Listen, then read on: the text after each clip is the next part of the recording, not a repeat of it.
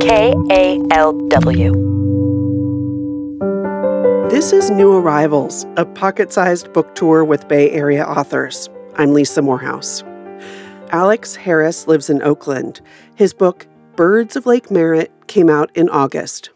It's about the birds that live at Lake Merritt in Oakland and the lake's history as the first wildlife refuge in the nation.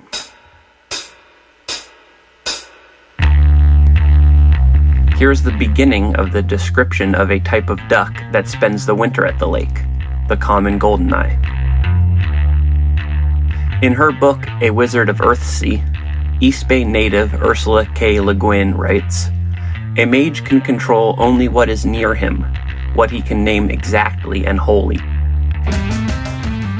While knowing the name of the common goldeneye will not necessarily make you a mage or give you control over these migratory medium sized diving ducks, there is still something of a thrill to be had in being able to identify and differentiate between the three types of goldeneye, two of which are ducks, and one of which is a James Bond movie.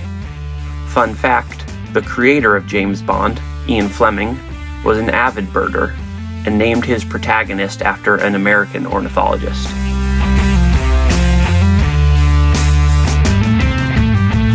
That was Alex Harris reading from Birds of Lake Merritt.